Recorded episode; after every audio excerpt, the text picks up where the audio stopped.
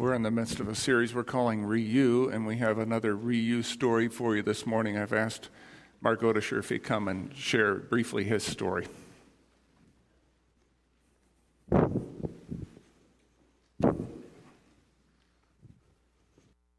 name is Mark Odisher, and uh, I became a, a, child of God in 2008. And uh, this is a short outline of my journey. I grew up Catholic as a child. I went to church on Sundays, tried to obey the Catholic rules. But once I got to high school, I started drinking, doing recreational drugs with my friends. And after high school, I got married, had two, two children. But I continued to do alcohol and drugs. And I stopped going to church because it just was a waste of my time. But when I was 38 years old, my brother, who was 36, died of a heart attack. I found him. Um, I decided at that time that there was no God. Well, shortly after my brother's death, I was arrested for possession, uh, lost my job as a store director of a grocery store, and I went through a divorce because of adultery. I found myself living back home alone. And it was there that I began to wonder about my life. Why am I here? And is there really a God? Well, I had received a book uh, from a guy that a lot of you probably knew, Coach Floyd Eby. Uh, he, he wrote this book called Champions Forever, and, and he gave it to me when I was in high school. Um, I read the book in the past, but I didn't read the last two chapters because it was about Christianity and about the Bible. So this time I read the book and I read the last two chapters. And I realized that Coach was right. The Bible is true. So on New Year's, I made a resolution to myself that I was going to start reading the Bible. And I did. And things started to happen to me. I moved to a cottage on a small lake. Uh, there were birds that I'd never seen before in my life. I'd seen uh, animals uh, across the lake, deer coming into the lake and wading into the water. Uh, I've seen things at night and in the morning, the moon shining on the water, and just things in creation that were incredible to me. But I continued to read the Bible, and I came to the reality that God had to take over my life. So I asked Him to forgive me and take control.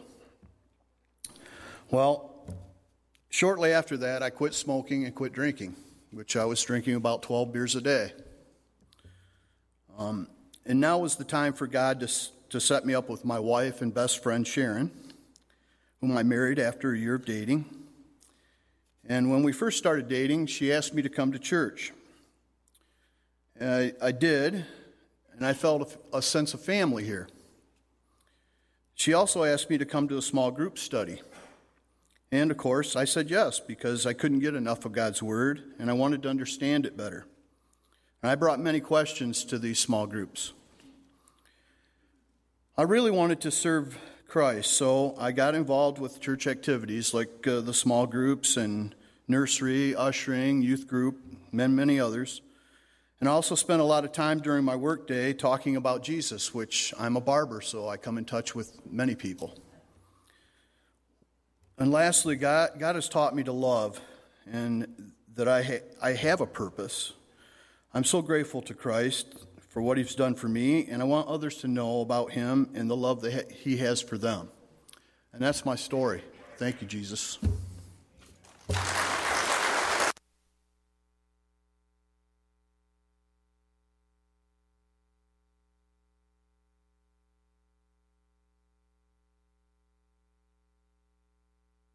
Talking over this series about this process that we see in a person's life of insight and then decision and then implementation. I don't know if you heard it as Mark talked, but he t- said he started wondering what was life about. He started asking questions, which was prelude to insight.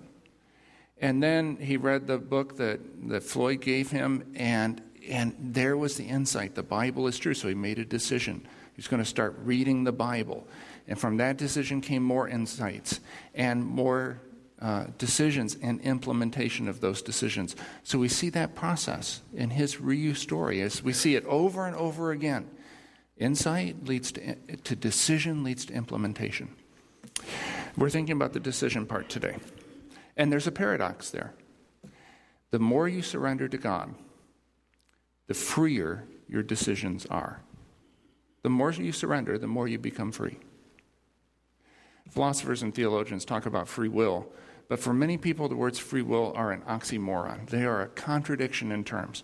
Their will is anything but free, it's constrained, it's even imprisoned. Their decisions are predetermined, but not by God, by their own character.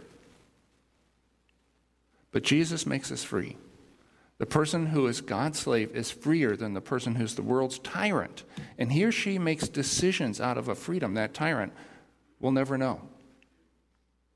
I've heard uh, people talk about finding God's will as if doing so would relieve them of the responsibility of making decisions. They seem to think that if they're in God's will, He's going to make their decisions for them. They won't have to. That's just about the opposite of the truth. As we journey deeper into God's will, our decisions become more and more our own and less and less our hormones. That is, instead of our fears or lusts controlling our decisions, we do. The person who has been transformed in great degree into Christ likeness will have far more autonomy in making decisions than the person who is extorted and constrained by his habits and by his fears. That's why Augustine said, Love God and do what you will.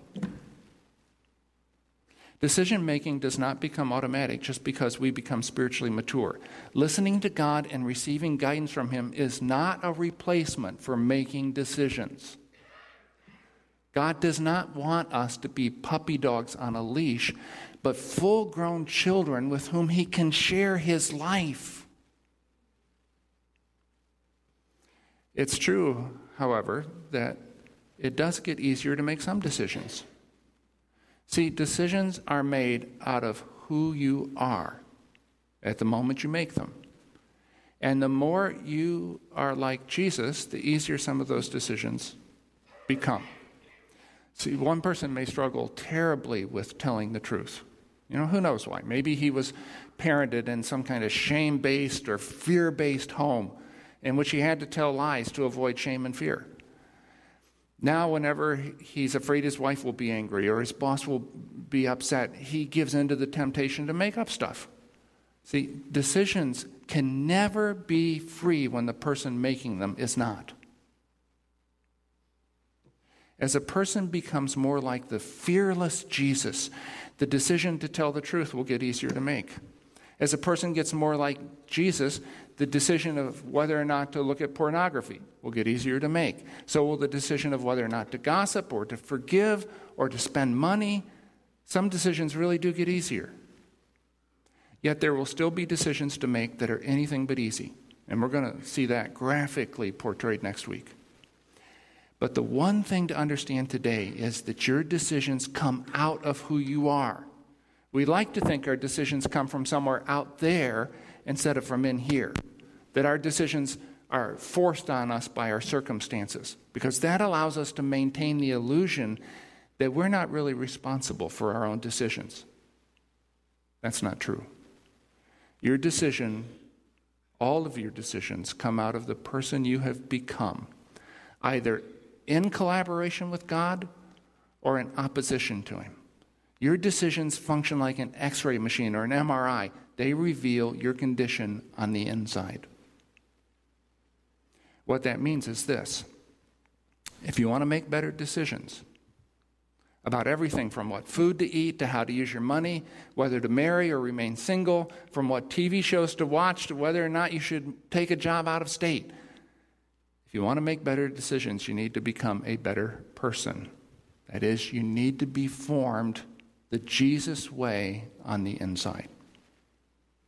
As Emerson put it, what lies behind us and what lies before us are tiny matters compared to what lies within us.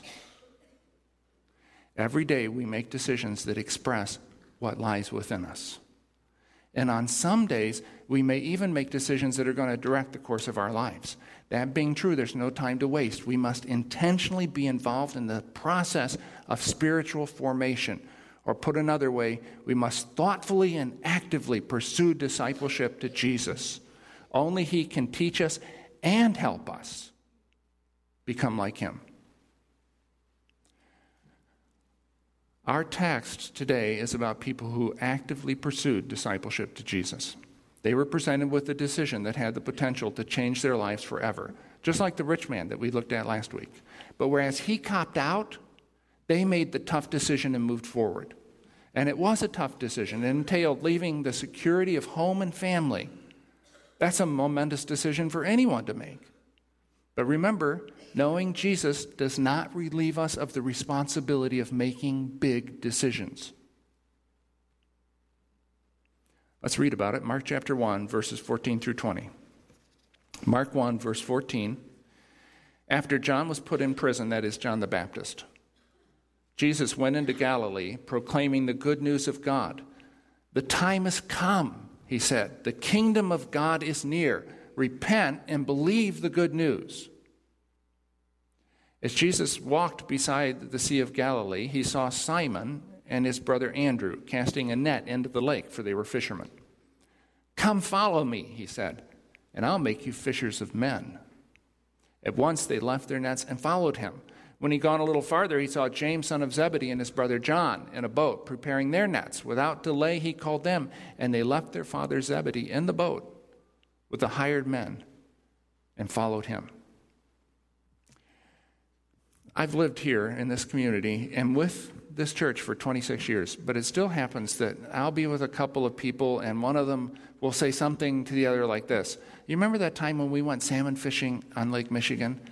And surprised, I'll ask, You mean you guys knew each other before you started coming to church? And they'll laugh at me and said, We ought to know each other. We're cousins or something like that. You guys are all intermarried. It's a weird place. But sometimes I forget that there is a prehistory for people here, a history that predates my arrival. There's something like that in this text. This is the first time in the Gospel of Mark that we meet Simon, Andrew, James, and John. But they have a prehistory with each other and with Jesus. We come to this passage, and it seems like Jesus' invitation to them and the decision they make on that, based on that invitation come right out of the blue, but that's not the case. Like all of our decisions, this one has a backstory. Before we get into that, uh, let me just emphasize this point again. Our decisions do not come out of the blue, they come out of us. For good or bad, and it can be either, our decisions come out of who we are. The four men mentioned here would all later be selected as apostles. But before they were apostles, they were all commercial fishermen.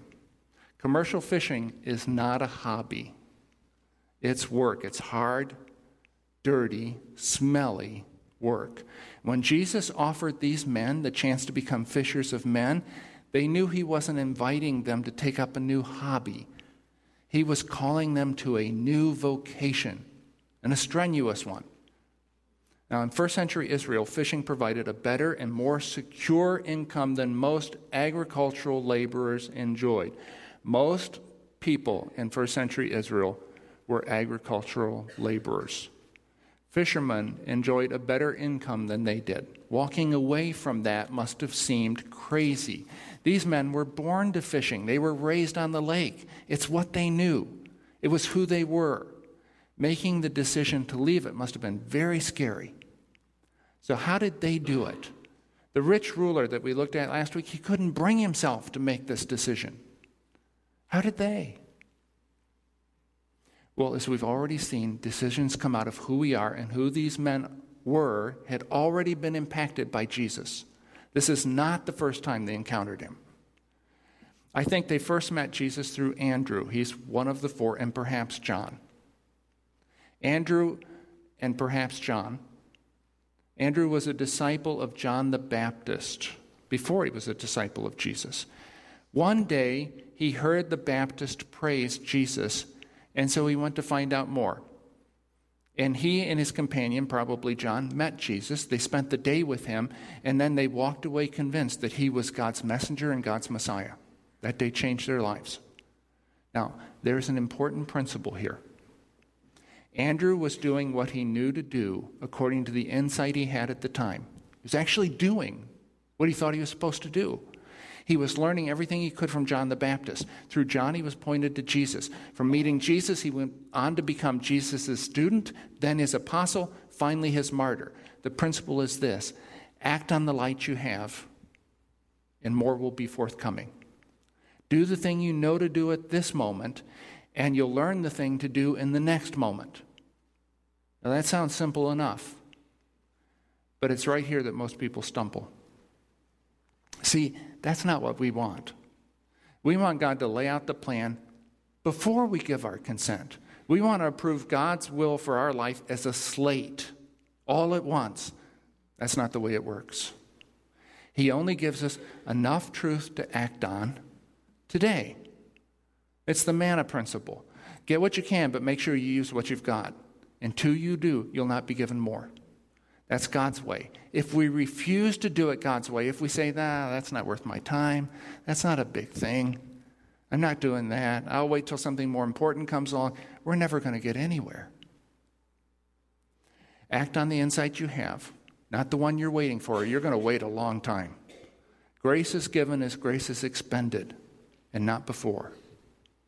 All spiritual progress depends on doing the thing God gives us to do right now. So these guys, Andrew is the clearest example, these guys had been acting on the insight they had. And see, that prepared them for new insights, which would make the decision to follow Jesus when he called them possible. After learning about Jesus from his brother, Simon Peter had his own experience of the manna principle. After a long night, and you can read about this in Luke chapter 5, after a long night of unsuccessful fishing, commercial fishermen uh, on Galilee fished at night. They worked at night. Jesus asked Peter to take him out in his boat. And while they were out, Jesus told him to put down the nets, the nets that he and his brother and his partners had already cleaned and mended and folded for the next night's fishing. At first, Peter objected. He didn't want to do it.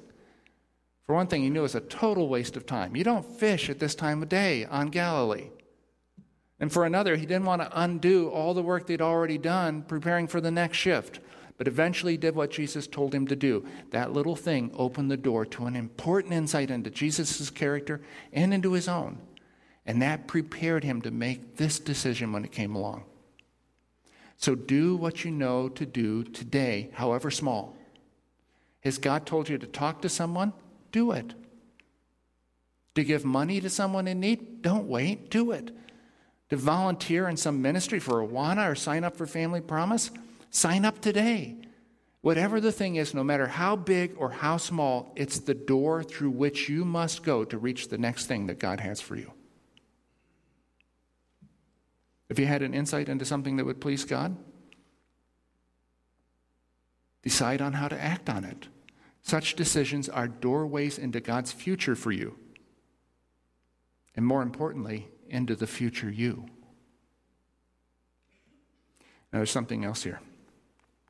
These guys were able to make this decision because they didn't look solely at what they would lose, but also at what they would gain. In making a decision, it's important to see both things. Jesus taught us to count the cost. But since it's our nature to protect what we have, to conserve and to keep, we have a hard time seeing past what we'll lose. If we only see what we're losing, it's going to be awfully difficult to make the decisions that we need to make to follow Jesus. To accept Jesus' invitation meant that these guys would have to leave their families. Peter was married. Uh, James and John were part of a family business. To follow Jesus would mean leaving a secure income. It would mean giving up normalcy and giving up control. They knew that. They understood, though they understood imperfectly, what following Jesus would cost them. Peter later summarized it this way We have left everything to follow you. Everything included homes, brothers, sisters, parents, spouses, property, jobs. These men realized what they would lose by following Jesus, but they also realized, again imperfectly, what they would gain. Peter and Andrew, James and John knew that they were gaining instruction from the wisest man they'd ever met. They were gaining a place, a role, a position in the kingdom of God. They were joining up to serve God in their world, to make a difference and to please Him. So let me ask again the question I asked before. Why did the rich man say no and these guys say yes? The rich guy said no because he couldn't get past what he was going to lose. They said yes because they went on to see what they would gain. He made a decision based on fear, they made a decision based on hope. In making a decision, it's important to weigh what you'll lose over against what you'll gain. But understand that takes us right back to what we saw earlier. Decisions come out of who we are on the inside at the time. Today, who I am on the inside weighs losses and gains very differently than I did 30 years ago. And because of that, I make different decisions now than I did then. Hopefully, better ones. If my decisions come out of who I am on the inside, the most important thing I can do in terms of decision making is to become a better person on the inside.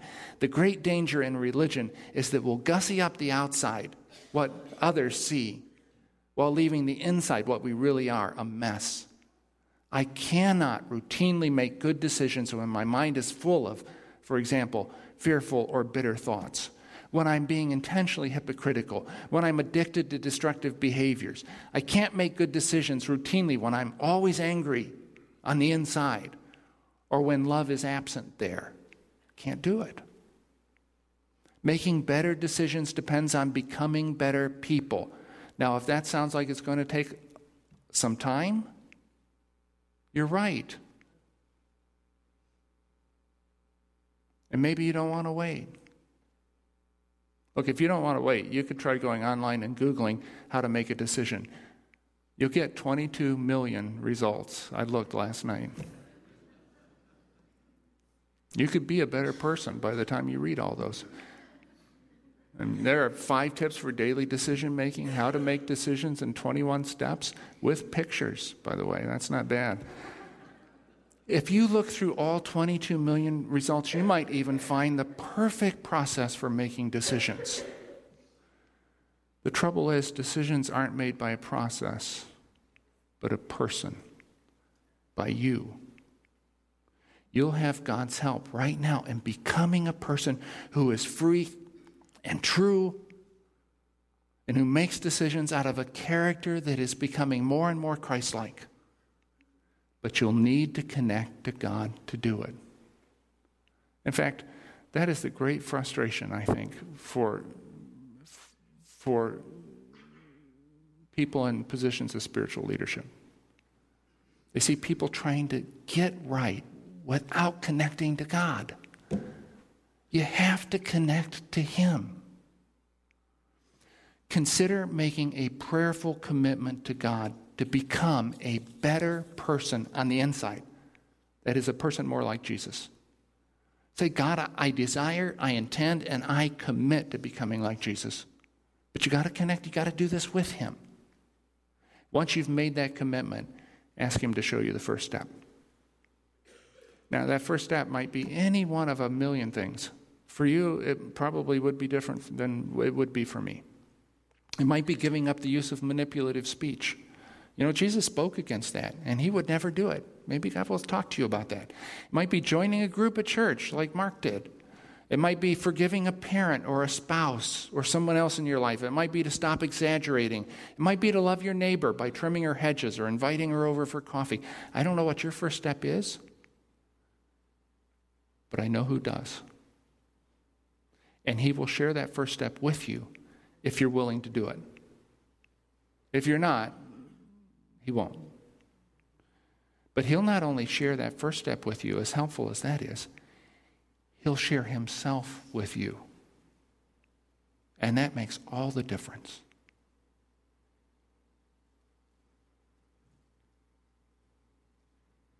So do the next thing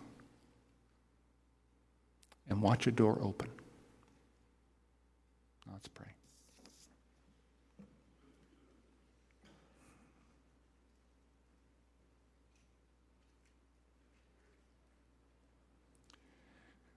Heavenly Father, if we're not willing to do the next thing, would you, by your grace, make us willing to be willing?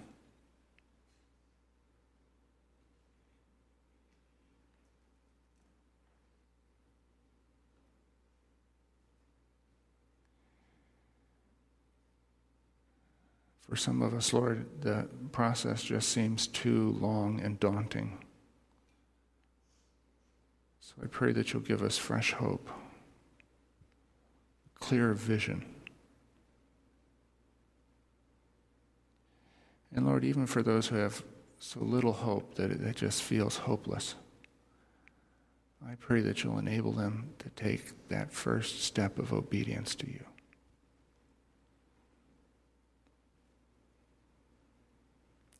And let that lead to them not just taking a step, but running, making great progress. Lord, we need you. And we know because of Jesus, we can have you. So come and do what you desire in our lives for his sake. Amen.